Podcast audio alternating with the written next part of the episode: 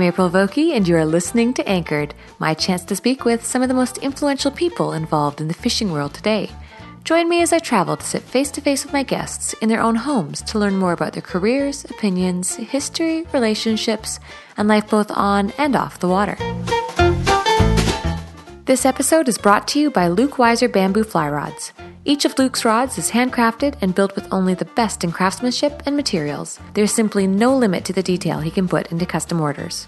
Luke has spent years refining his skills and he's got an incredible talent for building things. But mostly, he's the kind of guy that you trust because he knows there's both a right way and a wrong way to do something.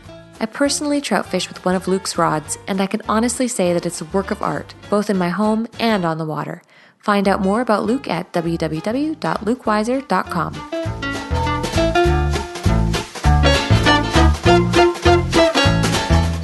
Mark Johnstad grew up in Montana with a fly rod in his hand.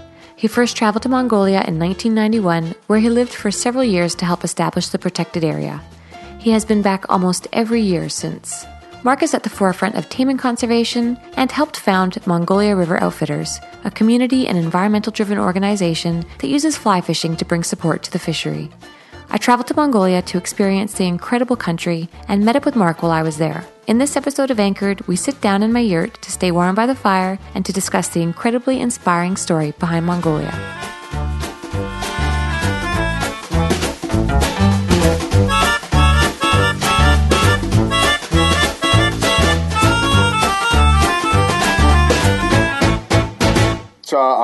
I'm from Montana. I was actually born in Minnesota. My dad was a Lutheran minister, um, but then he moved to Montana when I was two and a half. So I grew up in the Shields Valley, so Park County, Wilsall, Livingston. Most people know Livingston because of the Yellowstone. So And you fished growing up?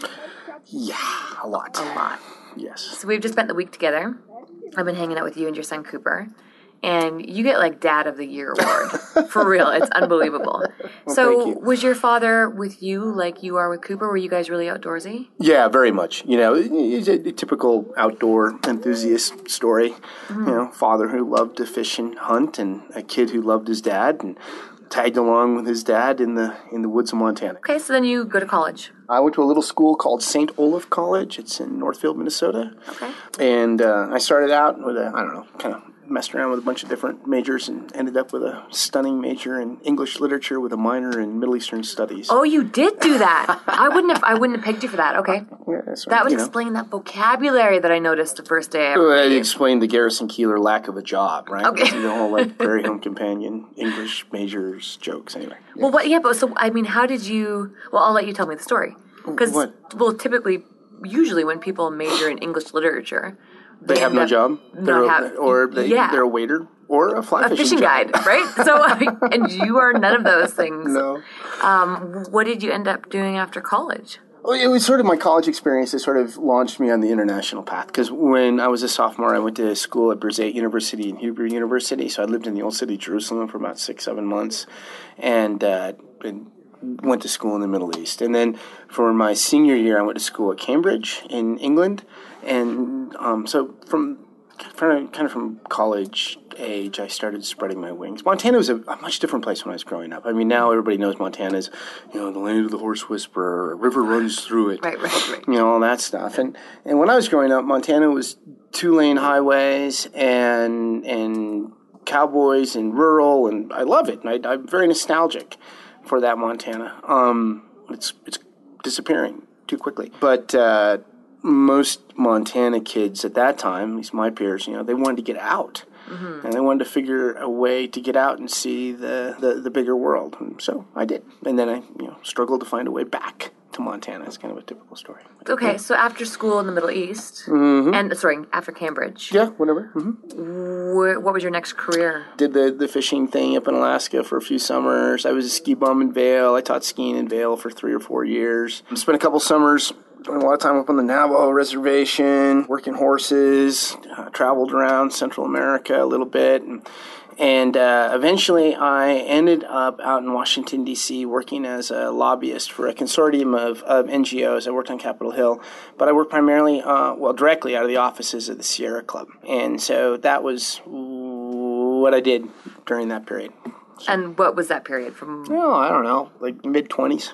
Okay, then what happens? Yeah, gosh. Uh, then Mongolia starts coming into the picture. So about 1990, fall of 1990, um, I started thinking that I needed to, to figure out a career path that was more substantial. I had a really good mentor at the at the club, and and uh, he said, "Mark, you know, you're doing a great job here, Capitol Hill, working on Alaska issues, whatever, but y- y- you need to get an advanced degree because there's going to come a time in your career when it's you know you're competing against somebody else for something and if you don't have an advanced degree you know you're probably going to lose and you're young enough. Go go and i around my options english literature major ski bum you know, whatever and uh, You went back to school for music. law school you know? Just kidding. it's like my only choice is law school right? They'll take anybody. No. But that was my my i've got this uh, she's passed now but this darling amazing uh, grandmother, Swedish Baptist, very conservative, and but would never say a bad thing about anybody. And I told her, Grandma, I'm gonna, I'm gonna go to law school. And she looked at me and she goes, you know, for her, a lawyer is like a failure, right? If you need a lawyer, you have failed in something in your life. You can't settle your own argument or you're in trouble with the law, you failed. right? And so grandma looks at me, she thinks for a second, she goes, Well, I suppose every profession needs a few good people. Aw. well, that's that's kind and In a backhanded sort In of a- way, yeah. all right. Well, God bless her. right. So anyway, so so I looked around and and I was like, law school is it. Took the LSAT, did surprisingly well at filling in the little ovals back when one filled in. I don't even know if you do ovals anymore. But anyway, I filled in the little ovals, did well. Could kind of pick my school. I wanted to go into um, conservation law. I, I didn't Oh, want to do regular law. I wanted to do environmental law of some sort. Why did that interest you then? You know, I'd spent, you know, growing up in, in Montana, and I'd spent so much of sort of my late teens to mid 20s traveling around the world. I did a bunch of stuff down in Central America and whatnot by then. And just buzzing around, mm. and I was just seeing the wild slowly sucked out of the West in, in, in particular. And so I was, kind of sappy to say it, but I mean, that's really become the the guiding light, the the purpose in my existence is how does one live in a way to help conserve the last vestiges of wild, of, of open space that are remaining on this quickly shrinking globe. You know? And after spending a week with you, I totally believe you. I mean, if this was day one of us hanging out, and Mm-hmm. this is why I was kind of looking forward to doing this podcast at the end of the week. kind of looking forward. Come on, Yeah, You've been looking forward to I've this, like six days of like, okay, we're gonna do it tonight. Nope, Yeah. we're gonna do it tomorrow. Because I wanted to get a better feel for you first. Sure. And I believe you. I really, especially with the conservation stuff, I always like to kind of feel you guys out a bit. Is he legit? Is he sincere? and I and I genuinely, genuinely, genuinely see that your heart is in the right place. Oh, so let's explain to the listeners. So right now we are in Mongolia. Hmm. We have just finished eight days of rafting. yeah, yep, seven, seven, eight days on the water. Yeah, we're sitting in our gear. Some people call it a yurt. We've got the wood stove going. We've got a bottle of wine. And we're going to talk about Mongolia now, if that's cool. Absolutely. Can you tell me from the timeline where you go from from law into Mongolia? Good. Well, they kind of got all mixed up together. So, like I said, 1990, Mongolia was just opening up. I wanted to do To a who- when you say opening up to whom? to Westerners. The walls were coming down. The you know, east, the, the German, the wall between East and West Germany was was collapsing. The Berlin Wall, the Soviet Union was was collapsing, and Mongolia was swept up in that same political sea change. And uh, as I mentioned, I was in Washington D.C. and one of my housemates um, there. Uh, I wanted to do. You know, I grew up on a horse in, in Montana, and and I wanted to kind of do one last big adventure before I ended up going to law school. You know, it's like going to law school for me. It was like you know, it's like buying a it's like a mortgage for your head. Yeah, you yeah. know, and I was afraid the only way I was going to be able to pay that mortgage back was by becoming an attorney. I thought, oh, this is this is it, man.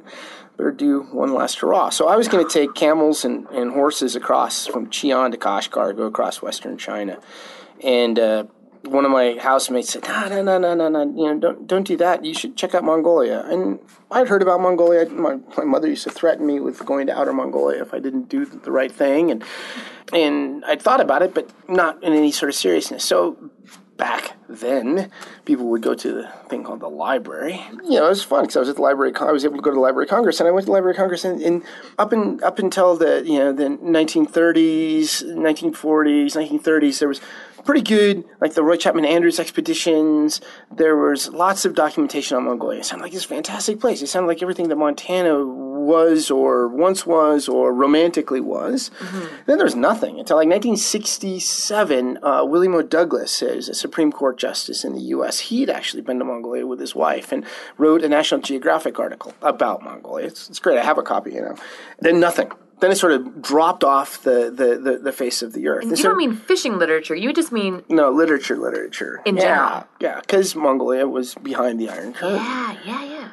But what I read was fascinating: big mountains, bears, rivers, desert, nomadic people living on horseback. It's like, yeah, this is my kind of place. I'm going to check it out. So I started digging, digging more. And at that point, you needed an invitation to get to Mongolia, and so from from the government. Okay. And so I was fortunate enough to be in DC again, you know, Montana Kid in DC. And so I sort of applied my lobbying skills. And they didn't have an embassy at the time, but they had a, a consulate. So I called the, uh, called the consulate, the first secretary, arranged to have him out for lunch, took him out for lunch with, with his interpreter, We sat around, chatted. And I said, hey, I, you know, Mm, tell me about your country and, and I'm really curious about it and I'd like to go and you know what can I do to help? And this is what I do and I, have been working on public lands management and know a little bit about conservation stuff and maybe that's something that I can help you with. And he's like yeah this is very interesting. I can put you in touch with some friends. Long story short I ended up getting an invitation to go to Mongolia. That's summer of 1991 oh wow. That's a long time ago. Oh thank you. Were sorry For the record, I was 16. Okay, yeah. what were the conservation issues back then?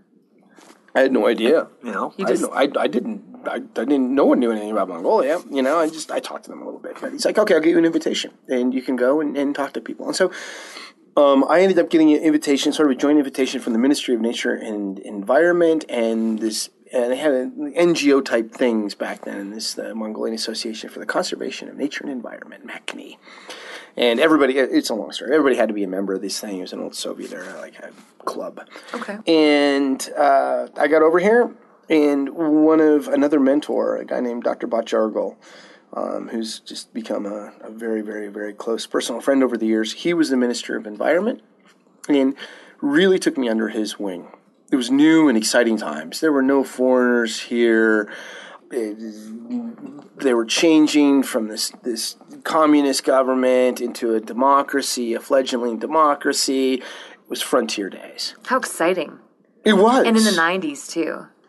in the 90s. Yes, in, in, in, the 90s. Well, no, you know what I mean? It's not like this is in the 30s. It's, it's oh, like right, modern day. Yeah. And here you are in this place that's going through all these crazy Absolutely. changes. It's really exciting. It's a big privilege. Yeah, yeah. It's a, it's a privilege. And you're Very not thinking you're not thinking fishing at this point. You're just simply thinking No, I'm thinking horseback ride. Yeah, okay. I'm thinking I want to ride across this country and take three and a half months and ride a horse from the east to the west before I have to enter the, the cauldron of law school. Yeah, no, That's this all I is wanted. So cool, Mark. Okay, keep But talking. anyway, so I, I talked to them, uh, you know, kind of the gospel according to Mirror for a couple weeks. Said, Dr. B, this is, you know, what are what are your issues? What can you anticipate? You know, what's going down? And and, uh, and at the end, I said, okay, I'll, I'll try to put a grant proposal together for you to get some money from the U.S. government or a funder or something to do a public lands manager training program in the U.S. So you can you know, generate some exposure and understanding about you know how conservation operates within a democratic society because they had no experience with that. And he said, "Great." And I said, "Okay, well, thank you very much. It's been a lovely couple of weeks. Um, I've got to go now because I've got all my tack. I had a saddle and a pack saddle, and I had three and a half months worth of freeze dried food. I got to take off and go ride horses across your country now." And Dr. B looked at me and he goes, "What?" He goes, "Yeah, yeah." He just started laughing. He's, he's, you know, his English wasn't very good at that point. You know, we were with a translator. And it's like, "Oh, you know, basically, oh, little boy, you were so silly. You know, you can't ride across. You're my responsibility. You know, you're here on my invitation. At that point, you actually needed a permit to ah. leave the city boundaries of Ulaanbaatar. A foreigner could not leave the city boundaries of Ulaanbaatar without a permit, and there were check stations." Oh my! transitional period. So it was fun. But he goes, I tell you what. And they had protected areas. They had 13 small protected areas. That some of them established for 150 years as sort of hunting zones or hunting players. He goes, I like your idea of this modern day protected area system and this idea of of sort of you know getting the best bits of land in the country under some sort of protected status as quickly as possible. Mm-hmm. And so I said, tell you what, and this is where it gets a little funny. You can be my assistant, my international expert. And let's look at some of these places, and then you can give me your advice as to whether or not this should be a protected area or not be a protected area. It will cover all your expenses. So you can imagine the minister, the government of Mongolia basically covering all of my expenses, and things would never happen now. But uh, there was devaluation issues and monetary issues. They had cash. And how old were you at this point? I was younger than now. I was 26 years younger than I am now. Smart Alec. So People need to know because how old are you? You're I'm 52. 52. Yeah, yeah. Okay, so you're still you were a really young man when all this was happening. I was, yeah, yeah, cherubic. So I said, fine, let's do that. And so Dr. B and I would sit down and we would, he would say, this is a pretty area. And so I would get on a little putt putt plane and I'd fly as far as I could. And I'd get on a horse and I'd ride around on a horse for a couple weeks. And I'd come back and I'd say, gosh, that was a really pretty place. And we'd have talks with the local communities and stuff like that. We'd say, okay, that one, that's a, that's a good place to make a protected area. That one, that's a good place. So we ended up Protected from what though? national parks, But just national parks. were there concerns at that point? Absolutely. What was it? Absolutely. Poaching? Was it mining? What was the So, big? and all of them came to fruition. Okay. We knew, everyone knew, the Mongolians knew, that once the communist system collapsed and there was this huge transitional period, which they're still going through, frankly, mm-hmm. to figure out what capitalism is. It's the same story as Russia or Kazakhstan or any of the old CIS countries, the Central Central Asian republics. They've all gone through these issues where democracy came through and a government in many ways communism was good for conservation. Um, you know you had a centralized government that had an authoritarian a strong control over resource use and resource access and they were able to manage things. All of a sudden you have democracy capitalism that comes through which is great you know but you have a huge incentive to exploit resources for personal gain, and you have a way to exploit resources for personal gain, and yet you do not have the uh, regulatory environment, the enabling environment in place to manage uh, the use and access uh, to those resources in a way that's mm, sustainable. Right. So all of those things came to fruition. So as soon as, like, starting in the early 1990s, the first phase was poaching. So there was a big issue with the aphrodisiac market, particularly with the Chinese. So you saw the national herd of, of elk, you know, nine out of the ten. I mean, whatever. They this country had huge elk, and it, it was actually fairly big business to come here and, and, and hunt trophy elk population went from somewhere estimates between 150 to 200,000 um, head of elk down to 20,000 head of elk in a 10 year period. Ooh, that's Poached out for the aphrodisiac market. Started with the males in velvet, then it went to females, genitalia, tails, the whole thing. So just red deer alone plummets. You also have exploitation of forest resources, and you've seen the, the forest here is really slow to regenerate. You've got you know eight months of winter, seven months of winter. You know the average temperature in Ulaanbaatar is below zero. You know it's cold, so regen is, takes a long time. You cut down a tree, it takes a long time for that tree to come back. Then they discovered gold. You know, and know lots of other resources: platinum, uranium, coal, copper, all of which is fine if you have the regulatory environment in place to make sure that, that it's managed properly, which they did not. So by coming in and trying to establish a sem- an assembly of protected areas, places with higher biodiversity conservation value, higher biodiversity uh, numbers, whether it's our argali or snow leopard or or um, or Saker falcons, or the you know the huge migrating herds. There's you know a herd of a million to two million, depends on who you ask. You know, antelope, gazelle that migrate on the the eastern steppe. It's you know equivalent to the Serengeti or greater. You know, bears, gobi bear. There's a huge number of important species here. and- Everything's here. I was shocked to see that. yeah, You said camels are even indigenous here.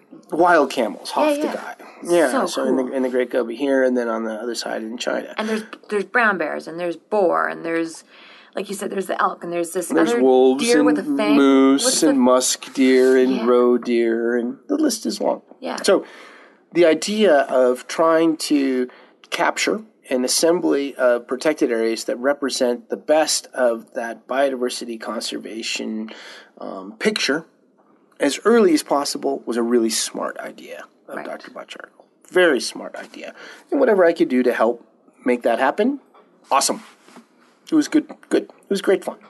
So that's that's how things got started in Mongolia. And then I ended up, mhm, yes, But what about the fishing? I mean, you're a fisherman at heart. sure. Were you not curious about what that was like? Boy, that first summer I fed myself with a lot of fish. You did. Yeah, because there was nothing but mutton.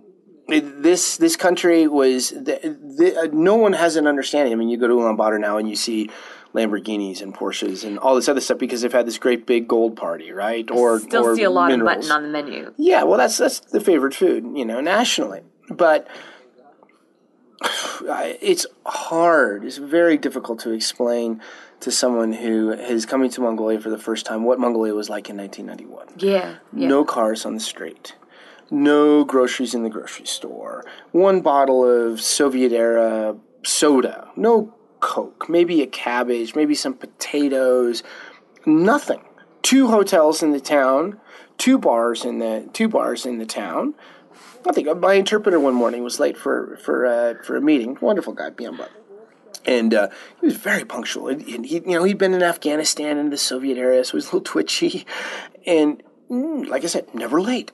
And I was staying in this Soviet era hotel, and it was one of the two, and, and I'm waiting in the lobby. And it's like an hour late, and Biamba shows up, and he's like, "Oh, I'm so sorry, Mister Mark." It's like, "What? What's wrong?" Goes, "Oh, there's a very important cultural event. I said, "Oh, well, what is it?" They're, they're showing a a movie of of the West, and we've never seen such a thing. And they're showing everything about the West, and we can see how people in the West live, and how they eat, and how their families are. And it's a great cultural understanding. But they're showing it in a marathon, and so it's many hours every night. I said, "Well, that's fascinating." "What's the name of this this this program? Maybe I'll watch it." And he goes, "It's called Dallas." No. oh, that's so bad. That's so bad. awesome? No. it's awful. That's awesome. Wow. Okay. Okay. So, So I mean, that's what it's like now. Now you go to Ulaanbaatar, and as you've seen, I mean, it's as modern as anything. There's Louis Vuitton stores. It's Yeah, all sorts of surreal. craziness. It's it's a hodgepodge. It's a mix. You can still see a glimpse of the old and, and a lot of the new. Yeah. But it's not. Yeah. Mar- Mar- Murun, Murun, Murun, yeah, a little tiner. It it felt a little more like what I expected Mongolia to be like. Murun's changed dramatically. However, that airport is the that's the first airport I ever flew into in 1991. Really. Yeah, because I came. This is the first area I went up to Lake Hovsgol to help put that protected Ah. area together. So with this protected area, what about the people? I mean, when I think nomadic people, I think Sure. Mongolians. hmm Yeah, sure. Is that a safe? Is that a fair Yeah, assessment? sure. What percent know? of, of people in Mongolia do you think are nomadic? I know it's a hard question. No, it's not that hard because you, the total population. When I first came into the total, it's grown dramatically. Yeah, the total population was a million to a million and a half people when I first showed up. Now we're pushing close to three million, Okay. and most of the population lives in Ulaanbaatar. There's two Mongolias. There's Ulaanbaatar and the rest of the country. Let's and Ulaanbaatar, frankly, is kind of like a parasite. Yeah, yeah. Let's talk about the rest of the country. Right, That's so- what interests me. So there you're at half, right there. Okay. Right? So 1.5 million, 1.5 million. Right. Then it gets to be a little bit of a thumbsuck as to how many of those folks are still nomadic or herdsmen who don't live in soums or aimags like you saw. So Murun here is one of the larger soums in the country. And that, when you say soum, for other people who don't know, this is a, like or a aimag city? centers. So the, the country's divided uh, nationally into the, the federal system or the national system, and then the states, which are aimags, and then the counties, which are soums. Oh, okay. Thank you. So the aimag center here is is Murun in this particular aimag, and Murun has between thirty and fifty thousand people in it. Oh, that many. Okay. Um, and then you know the soum centers will have you know a thousand, fifteen hundred in them. So if you take all those numbers, you know my guess is there's maybe I don't know. Somebody could tell you, and someone will listen to this and go, "Oh, Mark, you're so crazy." It's more or less, but I don't know, seven hundred fifty thousand maybe nomads yet. So- but nomad is really weird in Mongolia because if you're in the Gobi, those people will move six to ten times a year. And what are they moving for? Harvest? No, no, no. They're they're, they're all herdsmen.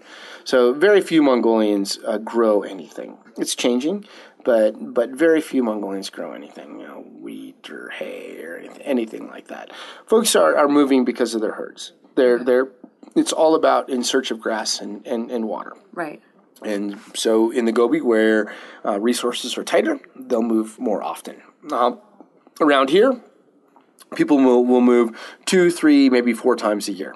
Um, Okay. So they'll have their calving, uh, lambing um, area that they'll be in. They'll have their grass cutting area um, that they'll be in. They'll have their summer pastures, their fall pastures, whatever it is. And everybody kind of knows. There's a traditional system there, and everybody kind of knows whose is whose and what's what. And they generally won't um, encroach on One on each other. space. Yeah, generally. And in other places, there's like uh, in the eastern part, in the Buryats, they'll move twice. That's it. Yeah, that's it. They'll have a winter place and a summer place. For the most part, because we're way up in the north, Right. and so there's a little bit more of the northern influence. Some people have cabins, but for the most part, it's just a hashar. It's a corral with a simple lean-to, and then they'll have their gear set up there, and that's what they use for calving and lambing. Then you'll see big piles of dung that they'll burn in the fire during the winter and stuff like that. Right. Okay. When you came in to do all this conservation work, and no, I came here to ride horses across the country Okay. and got looped into doing conservation. after you got lassoed into doing conservation work, um, and you were making this some of the land into parks. How Mm-hmm. did that affect the people? Right. Oh, yeah. You know, Mongolians are really interesting. Um, for the most part, Mongolians venerate nature. You know, they have a long-standing tradition of living in harmony with the land. Yeah, yeah. It's being lost um, over time, or it's changing over time, and yeah, maybe that's not the right word. It's getting more complicated over time as people's desires are shifting, as their desires for different material goods. Because they're Increase. watching Dallas to get a better feel for what know, America is. You know, it's whatever it is. You know, Yeah. human nature, whatever, what, you know, whatever it is. But you know, people want TVs and they want better education for their kids, and they want a motorcycle rather than riding a horse all the time. And it's kind of a natural progression. You know, for those of us from the outside, it, kind of romantic and nostalgic about it. You know, and I definitely am. You know, but but you know, for the most part, people here they've mixed animism with Buddhism.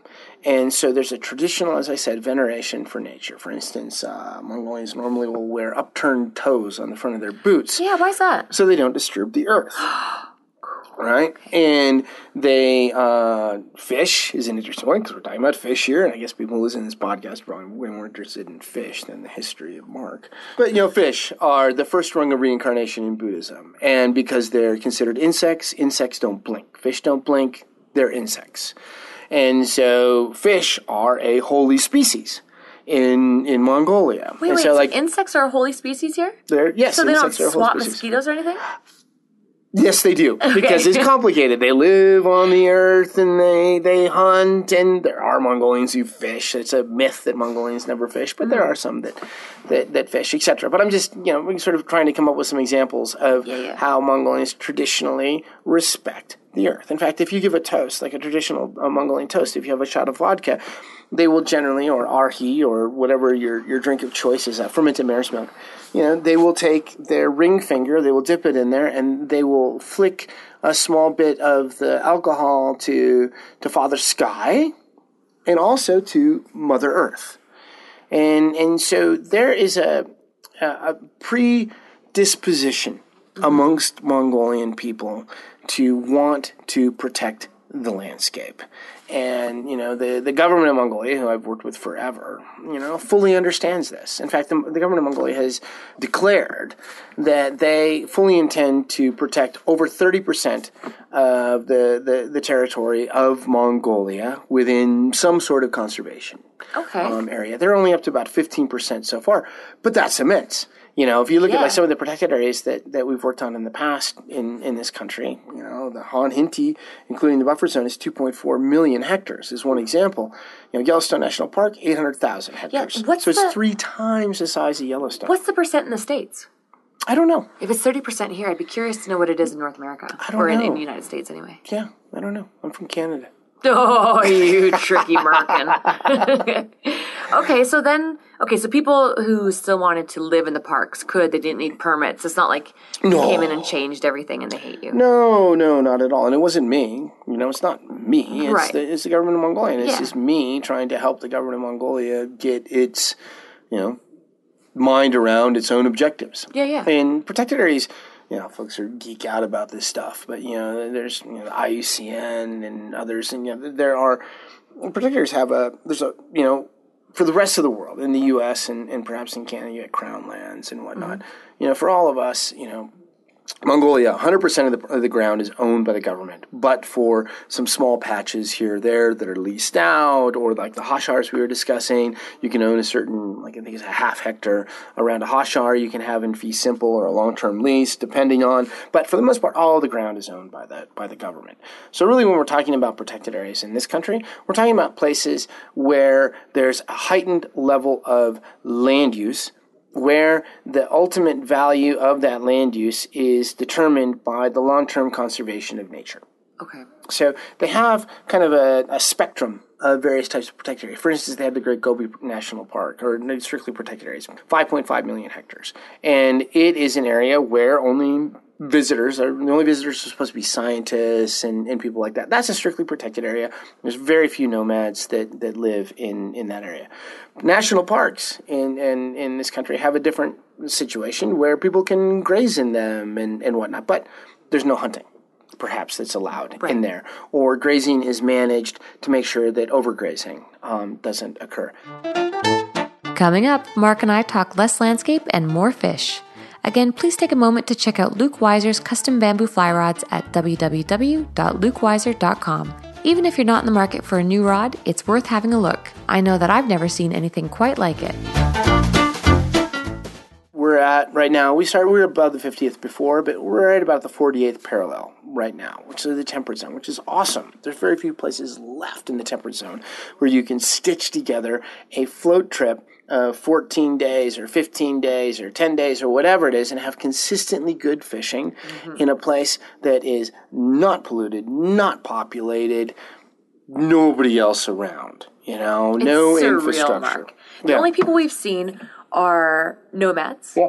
living in Garris. Hmm. Who are living off the land? I mean, we hung out with that one family in the morning, and Yeah, yeah. you know they're sitting there making yak butter and feeding you yak milk, Yeah. and just truly surviving. It was so amazing to see. Well, I think in the last five days, we haven't seen anybody. We have seen no one but us. Right. And the pollution, like you said, I mean, it's obviously there's the occasional vodka bottle. Yeah. But like, really, that's the extent of it. No people, no no development. There's nothing. Right. And then and then what did we see today? The the burial grounds. Thank you. Yeah, yeah. The burial grounds. There's people buried here from you said when the four, You know, 15 to 1600 years ago. I just can't think of anywhere else on earth. We had lunch today in a place where the monks used to hide out. I guess when there was all that during the during the, the Yellow Hat Revolution. So enter the white guy into the into the fishery. Where does the fishing come in now? Oh man, that's terrible. That's not a white guy thing. I know. Well, I was going to try to podcast a Mongolian because I wanted to give street cred to somebody who was Mongolian. Oh sure. But the more I researched and dove into who the guy was, Mark, you're the guy. you just you are the guy. Tell me about it. So the timeline goes. Right, you know, so the fishing stuff. You know, as I said, I, you know, I, I grew up fishing and I love fly fishing and, you know, as much as you tease me about my made up spey casts, which are highly effective. I noticed. it looked great. And we're going to YouTube it now. Just wanted to put a name to it as all. Yeah. the knucklehead. Anyway, um, that I, you know, to to to I don't know to spin it as as fast as possible. You know, I. I've been fishing here forever, and I'm I'm the old guy on the block now when it comes to fishing. My my buddy Guido Rahr, if Guido is even listening to this, Guido came over with a bunch of his friends in 1990. I knew Guido in the interim. We we had met because I um, he was roommates with my best friend from Montana at Yale, and so you know we we talked about fishing in Mongolia and, and all the rest. But I, I've been fishing here a, a ton, just recreationally. And then my other really good friends, the the Vermillions, um, started up Sweetwater. I helped them get that started there partner here, their Mongolian partner here, is actually my old fishing buddy um, from from days gone by, and I helped them when I was working for. It's a long story, but I was working for the UN here for a long time. I lived here from '93 through '95. Eventually, rode horses across the country. Went to Lake Baikal and bought horses, and came down here and rode out to the Kazakhstan border. Three and a half months in the saddle. blah blah blah. It was a wonderful, wonderful trip. But um, we need to make a movie about your life. no. Continue. Sorry. Anyway. anyway, I eventually finished up law school. finally. And I ended up working a ton in the Himalayas, in Bhutan, and then a lot down in southern Africa. So there's this sort of this period where I was going from Montana to to the Himalaya, to southern Africa, to Mongolia, and then back to Montana. My normal job, working as a as a consultant for, I worked for uh, large scale donors like USAID, the UN, the World Bank, um, on large scale conservation programs. I ended up down in southern Africa working on this community based natural resources management stuff, working with local communities, trying to create incentives for them to conserve biodiversity through uh, the use, sustainable use of biodiversity, either through tourism, photographic tourism, um, or hunting tourism, or their own consumption of, of resources. Uh, the Germans up here, I, the GTZ, was trying to get something similar off of the off of the ground, and so they hired me to come up to, to back to Mongolia to try to do that. And I and I worked with them a bunch, and it just wasn't resonating. It just wasn't happening with them, and the the way that I hoped that it would happen. I thought, you know what, I'm just gonna do this myself.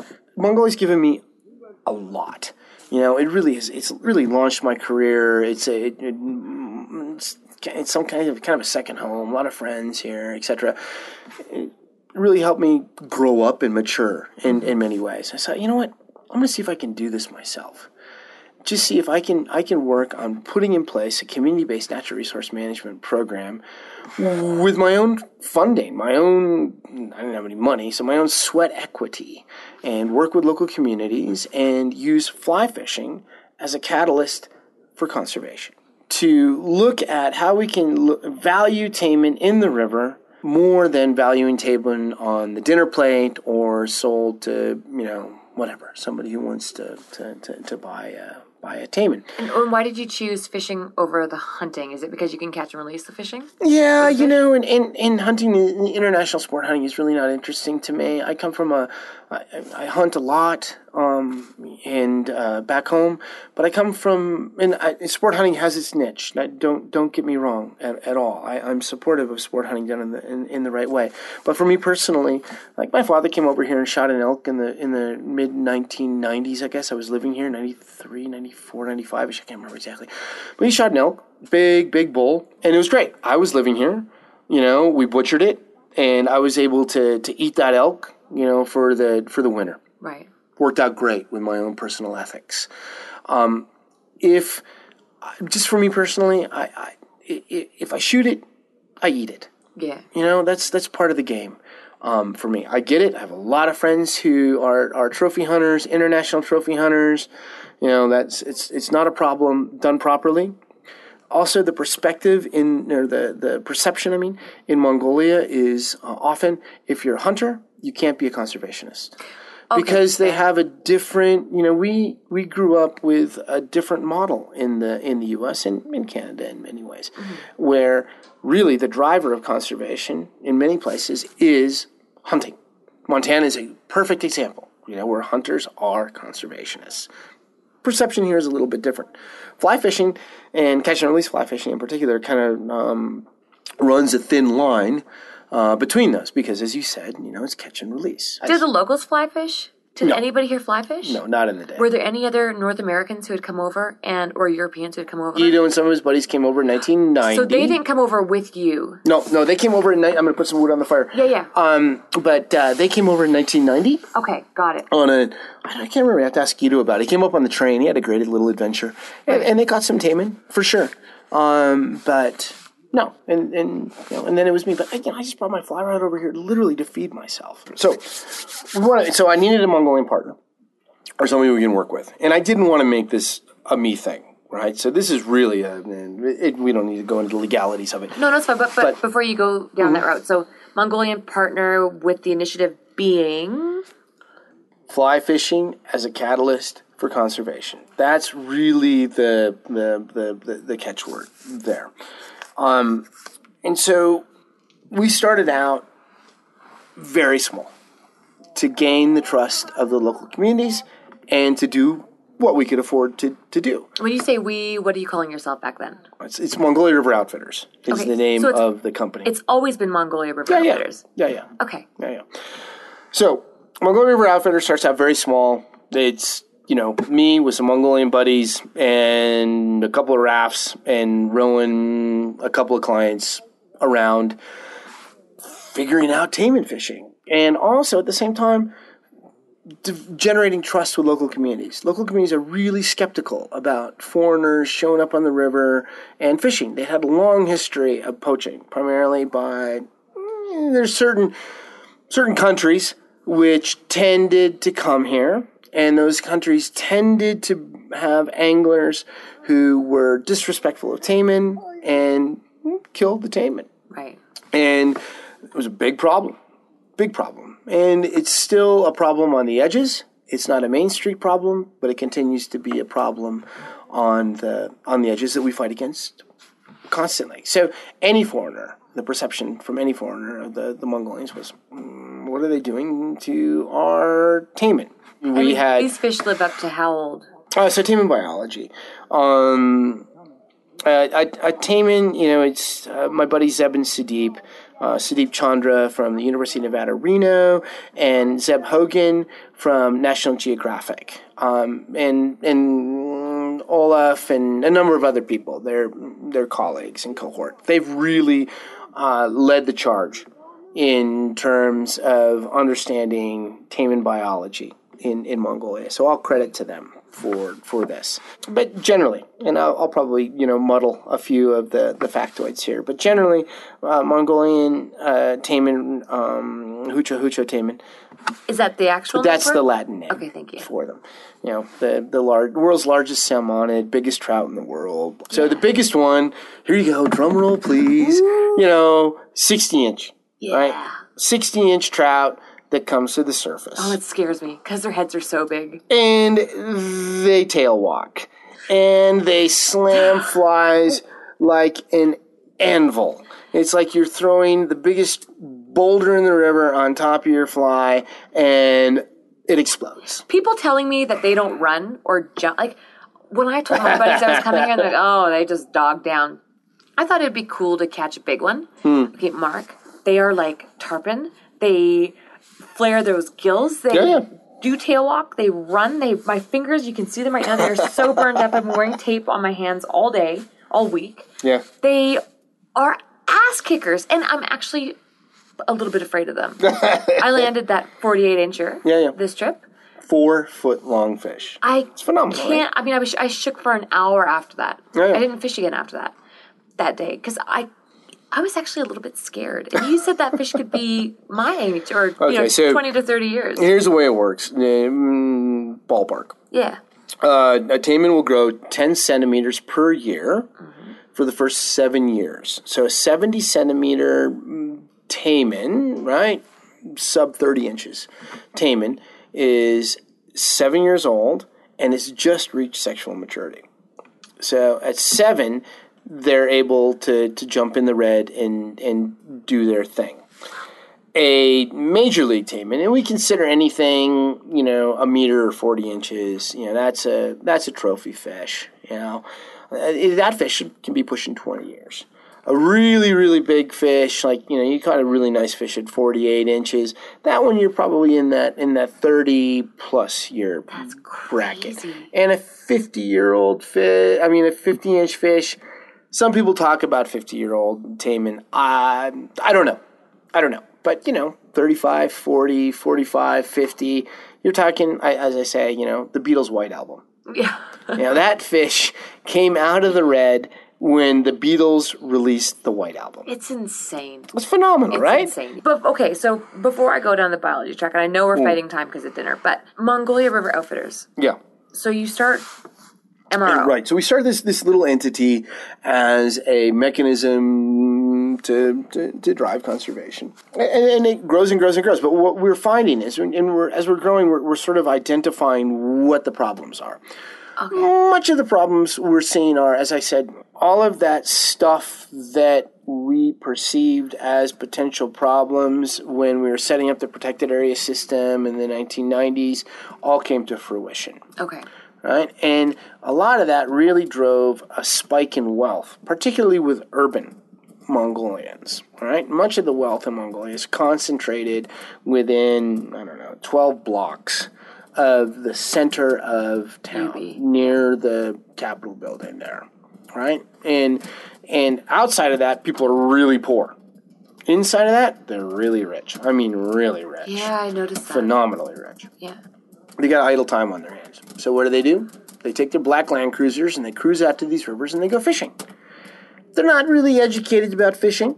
And there's groups like the Taimen Fund with Charlie Kahn. Those guys are doing awesome work with educating these urban anglers. And there's a huge sea change that's happened in the last five years, more or less. A, you know, a realization and understanding and appreciation of catch and release and fly fishing. Big fly fishing culture that's blowing up now. Much because of, you know, much credit to, to those folks, as well as the Vermillions. You know, the Vermillions have done an outstanding job of driving conservation, you know, in Driving it how? Besides just educating the public, the the local public Right. about the importance of tourism and economics and, and conservation. Right. How are you guys driving how are you driving this? Is it from a financial stance? I know that we all pay a fee. Can you just kind of walk walk me through h- how? It's Well, let me back it up even more than Sure. that, if, I, if I could for a second. Um, because so what we're all finding on these rivers, and you know, we're all all of us share a, a deep seated concern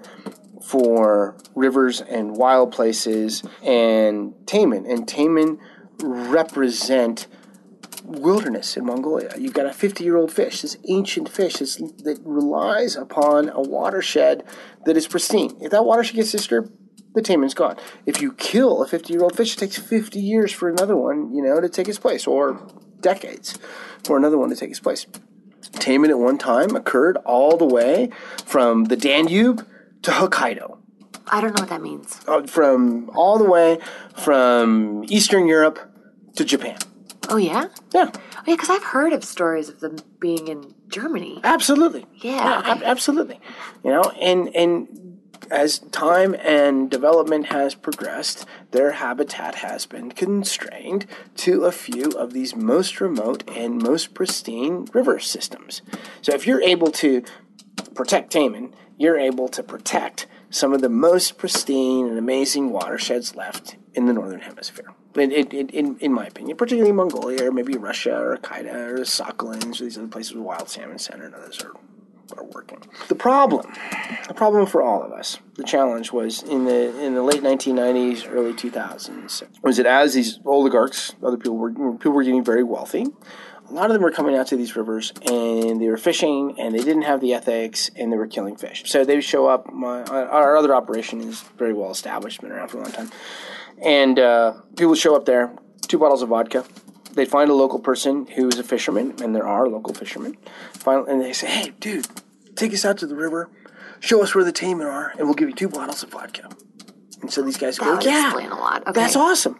So they go out and they show them the, the, the, the Taimen. These you know the rich guys wouldn't know any better. You know, they, they kill the Taimen, give the local guy two bottles of vodka. Thanks, great weekend. See you later. Well, you'd end up with a you know with a dead Taimen. So we said, okay, let's figure out a way to start streamside education to improve how everybody understands Taimen biology. And let's improve how people perceive the value of Taimen and see if we can, with our tourism, try to drive some of that. So we, and it's a long story, but I teamed up, we teamed up with WWF. That's what they do. They do conservation. So we said, okay, WWF, World Wildlife Fund, a guy named Darren Collins, wonderful guy, Chimed-Ochir, others. We said, let's work in partnership with you. You guys are the NGO. You do conservation. We do fishing. We do the fishing. We do the con- the, the we all do conservation, but we do the, the, the, the fishing, the marketing. We bring in the tourists community. You help us to protect the river, and we'll continue to provide you with economic incentives to conserve the, the, the fishery. And so it became a three way partnership, sort of a government community, uh, private enterprise, and NGO partnership to protect a watershed. We're not talking two staff here because right now this week there's four of us. Yeah. Plus you guys, so there's what six, six of us. Say six or seven of us. It's a light week. Yes. Yeah. How many staff are there? Oh, I don't, I've, I've lost track at this mean, point. I'm at like- 40. The more, the merrier. It is every surreal. every person we hire, it creates a potential fish conservation officer. Exactly. Every single one. Yep. So what we've done is we took those the, the local fishermen. We work with WWF, and we said, okay, let's let's start out with a with a program of public awareness. So it was awesome. We had some of our guests came, including Perk Perkins from Orvis, and and uh, some others, and we said this is what we want to do, and they were behind it. A lot of these folks provided some nice financial support for us. Where does the financial support go? It goes through WWF. At that point, it went through WWF, and I'll, I can explain. Now we work with a number of different NGOs. Mm-hmm. It's grown substantially from this point. So we work with WWF. We worked with a group called Rare. We started a Pride cam- campaign, a Taimen Pride campaign, working with people within the watershed of the Onon, the other river where we work. And we said, okay, how do we help people understand that these fish, which once occurred from here all the way to there, are only occurring in a few specific places, and you are lucky enough to have them you've got this 50 year old fish and it's so much more valuable in the river than on the dinner plate or you know for two bottles of vodka and we can help you put a value on that as an incentive to conserve that that that species So the money's going to education, really. It goes to all sorts of stuff Okay. you know, it goes to all sorts of stuff. It goes to schools. It goes to better understanding of taimen biology. It goes to the fishing club. So we took all these folks who were quote unquote poachers and working with WWF and Rare, people who um, were uh, the folks who received the two bottles of vodka.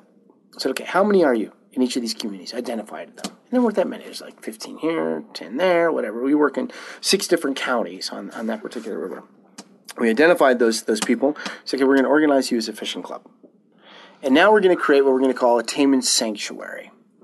And in that Taimen Sanctuary, here's the deal: we will, with this Mong- this National Mongolian Company (MRO), right? We will manage international anglers. We'll we'll market it. We'll provide service. We'll hire local people. We'll do all the stuff that you see. We'll bring international guides in who can train Mongolian guides. And you fished with a bunch of our Mongolian guides this week, aren't They they? are awesome. It's fantastic. Unbelievable, And yeah. these guys, none of them like fly fished. They you know, ten years so ago. talented. and now they rock. Right. So we'll do all of that stuff. Right.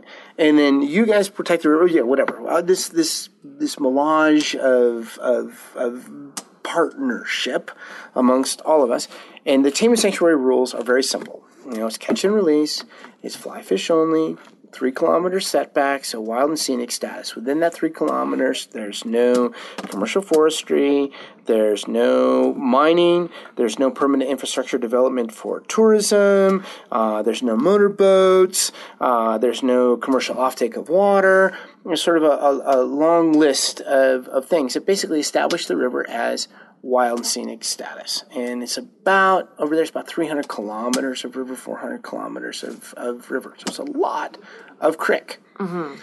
And then you, local ex poachers, you become the fly fishing clubs or the fishing clubs, and then you are responsible for any uh, national angler who comes in. So if I come from Ulaanbaatar and I go to that river, I've got to go to the fishing club, and I've got to get my permit from the fishing club, and then a member of the fishing club has to accompany me to the river and make sure that I'm following the rules while I'm fishing. So they act as part guide and part river keeper for all of the national anglers, and that becomes a farm team for bumping up to become a guide for the international operation that runs out of the company out of out of Mongolia, all within the auspices of this taimen sanctuary concept. I haven't done an outstanding job of explaining that. But there's It's so many different facets. That's the problem. Is there's so many different layers to this program. Right. So is it working? Yeah. Oh my gosh. Oh my gosh. So we have really, um, we not super rigorous, but fairly rigorous data that we that we keep. So we keep much like an Atlantic salmon fishery, we keep uh, records of how many fish are caught and sizes and, and all the rest. And if you look, this operation, you know that that you've experienced is sort of our new baby. Right, we're taking the same models. What river are we on? The I'm not. I'm not saying. I- you Oh, know, yes, It's like who does that? yeah. Who in God's green earth? I grew up in Montana. It's like the ah, dumbest thing you could possibly do. It's like, oh, this is where we fish. So you This don't advertise- get-" you don't advertise it? Never. We Awesome. never mention. I didn't know that. I told you I Never. I never I didn't want to look you guys up before I came. Thank you very much. Yeah. I just wanted to I just wanted to show up and roll with it. Yeah, yeah. So you guys don't have it on your website? You don't No way. advertise the name? No way. Cheers, man. No, because that, that's Smart. just that's terrible. You know, it's terrible because it, it's hard enough for the Mongolians to keep people off the river who aren't, you know, you have to have a permit. You cannot, as a foreigner, you cannot come to Mongolia and fish unless you come with a legal, legally authorized entity.